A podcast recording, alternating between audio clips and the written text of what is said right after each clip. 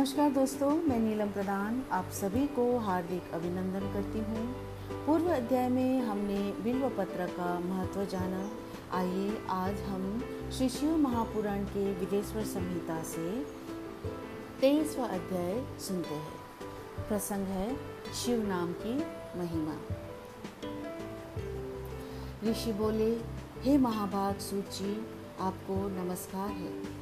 अब आप हमें भस्म की महिमा सुनाइए, तथा रुद्राक्ष का महात्म्य और शिव जी के उत्तम नाम का महात्म्य भी कहिए, जिसे सुनकर हमारा चित्त प्रसन्न हो। सूत जी बोले, हे ऋषियों, आप लोगों ने बड़ी उत्तम वार्ता पूछी है। आप धन्य, पवित्र और कुल के भूषण है। क्योंकि लोक में जिन्हें शिव जी ही परम प्रिय है और जिनके साक्षात शिव ही परम देवता है, वे धन्य है और कृतार्थ है। उनका देह धारण करना सुफल है। जो शिव जी की उपासना करते हैं, मानो उन्होंने अपने कुल का उद्धार कर लिया। उसी का मुख पवित्र है। जो शिव शिव कहता हुआ सर्वदा शिव जी को नमस्कार करता रहता है। हे ऋषियों शिव जी का नाम विभूति और रुद्राक्ष ये तीनों महापुण्य रूप त्रिवेणी फल के समान कह गए हैं और जो इन तीनों को नित्य अपने शरीर में धारण किए रहता है, उसके दर्शन से पाप दूर हो जाते हैं। उनका दर्शन त्रिवेणी के समान है। इसमें कुछ भी अंतर नहीं है। तथा जो इस प्रकार नहीं जानता, वह निसंदेह पापी है। जिसके मस्तक में विभूति नहीं है और अंग में रुद्राक्ष नहीं है तथा जिसके मुख में शिवम की वाणी नहीं है, उस, उसे अधम के समान त्याग देना चाहिए। शिव जी का नाम गंगा विभूति यमुना तथा रुद्राक्ष पापनाशिनी सरस्वती है। और जिसके शरीर में ये तीनों है, ऐसे भक्त के दर्शन से त्रिवेणी के स्नान के समान फल प्राप्त होता है। जब जगत के हितकारी श्री ब्रह्मा जी ने इसकी तुलना की तो ये तीनों समान सिद्ध हुए। अतएव पंडितों को सदा विभूति धारण करनी चाहिए। उसी दिन से ब्रह्मा आदि देवों ने इन तीनों को धारण किया, जिनके दर्शन से पाप नाश हो जाते हैं।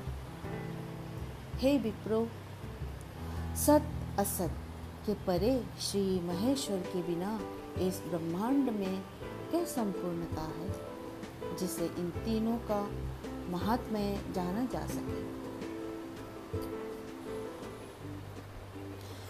केवल एक शिव नाम ही ऐसा है, जिसके स्मरण करते ही पापों के पर्वत अनायासी भस्म हो जाते हैं। इसमें कुछ संदेह नहीं है। हे शौनक जितने भी पाप मूलक अनेक प्रकार के दुख है, वे केवल एक शिव जी के ही नाम से नष्ट होते हैं, अन्य किसी से नहीं। वही वैदिक, वही पुण्यात्मा, वही पंडित और वही धन्य है। जो मनुष्य इस पृथ्वी पर शिव जी के नाम जप में आसक्त रहता है है मुनि, जिनको शिव जी के नाम जप में विश्वास होता है। वे दिन रात उसी में लगे रहते हैं। क्योंकि शिव नाम से जितने पातक नष्ट होते हैं संसार में मनुष्य उतने ही पाप नहीं कर सकता।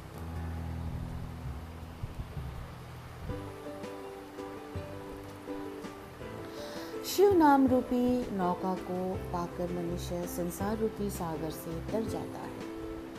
ब्रह्मा हत्यादि अनंत पापों की राशि शिव नाम के लेते ही शीघ्र नष्ट हो जाती है। जो पाप रूपी अग्नि से पीड़ित हुए हो, उन्हें शिवनाम रूप अमृत का पान करना चाहिए, क्योंकि पाप रूप दावाग्नि से तप्त हुए को उसके बिना शांति नहीं प्राप्त होती। हे मुनीश्वर, जिसकी शिव नाम में अखंडित भक्ति है उसको मोक्ष सुलभ है। अन्य को नहीं।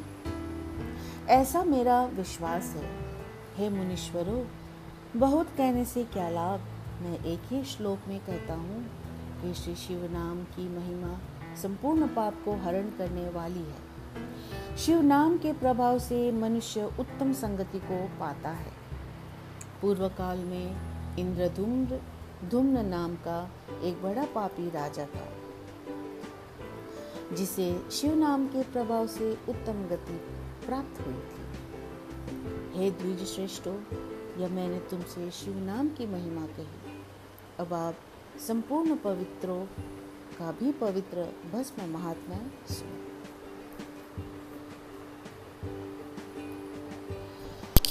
तो दोस्तों, आप श्रवण कर रहे थे शिव नाम का महिमा।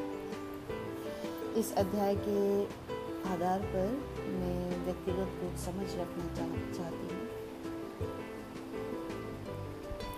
कई बार आ, मेरे मित्रगण मुझसे कहते हैं कि जब हमारे ग्रंथों में लिखा गया है कि शिव का नाम लेने से या हरि का या राम का या देवी का एक बार नाम लेने से हम आ, पापों से या फिर ब्रह्म हत्या तक से छुटकारा प्राप्त करते हैं। अगर यह बात सच है तो किसी की हत्या करो और ओम नमः शिवाय करो। बस आपको कारावास नहीं होगी।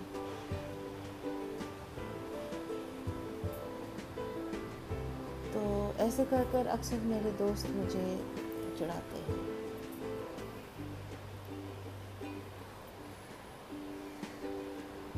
लेकिन मैं उनके साथ तर्क वितर्क करने में, करने से तर्क वितर्क करके उनके बातों का भी मैं मज़ा लेती हूँ।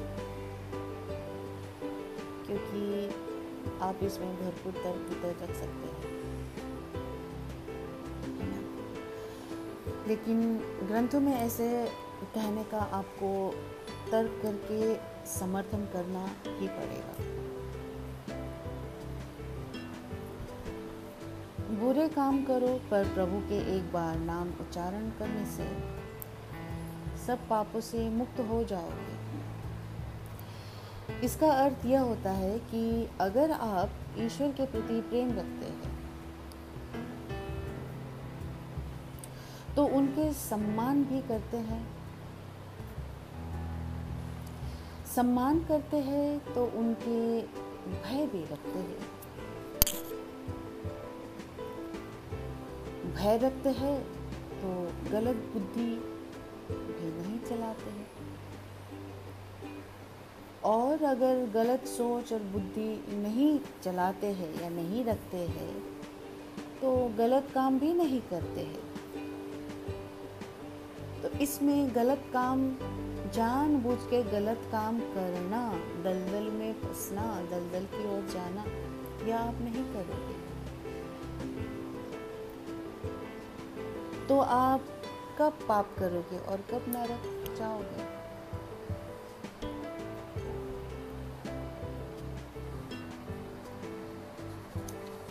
सीधी सी बात है। और अगर आपने किसी कारणवश गलत कर्म कर या फिर गलत कर्म कर चुके तो उस समय पर एक बार प्रभु का नाम लेके उनको विनती करते, याद करते हो तो आपका बुद्धि का द्वार एकाएक अपने आप खुल जाता और ये प्रचंड सत्य है। आप पश्चाताप के आग में तपेंगे और आपने जो कुकर्म किया है, उसके प्रति दंड भी भुगतने के लिए तत्पर रहेंगे।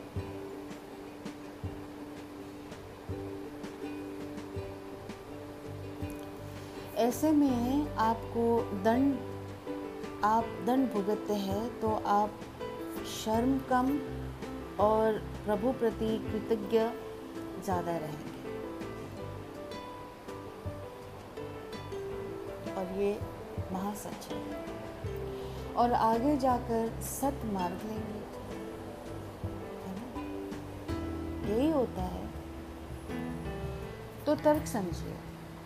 चूँकि आप दंड भुगत चुके हैं तो आप आगे से ऐसा, वैसा कर्म करने से अपने आप को वर्जित करते हैं।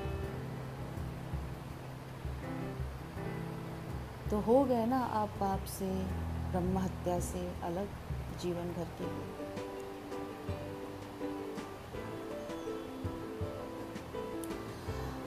अक्सर छोटे बच्चे दूसरे बच्चों के जब छोटे छोटे बच्चे एक दूसरे से खेलते हैं तो एक बच्चा दूसरे बच्चे को मारता है। फिर जब दूसरा बच्चा रोता है उसके आ, माता पिता उसे रो दौड़ के आते हैं और देखते हैं। तो दूसरे बच्चों को उसे रोते हुए से सॉरी कहने को आदेश देते हैं। तो बच्चा भी सॉरी बोल देता है।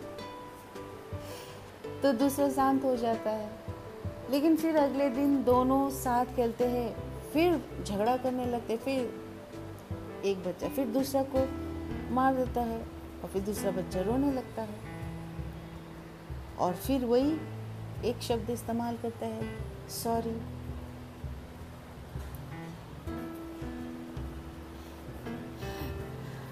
प्रभु के नाम को सॉरी के जगह पर इस्तेमाल करने जैसी नहीं होना चाहिए। कि राम राम बोल रहे हो और दूसरे को हानि पहुँचा रहे हो। पूजा पाठ, ध्यान, सुबह शाम करना सिर्फ़ आदत नहीं होनी चाहिए, है ना? सॉरी बोलने जैसी आदत नहीं होनी चाहिए।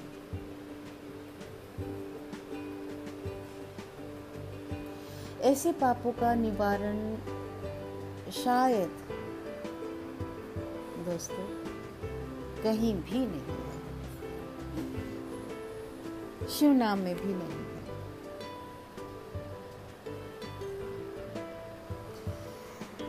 तो दोस्तों, पाप से बचते रहिए और खुश रहिए। नमस्कार, धन्यवाद।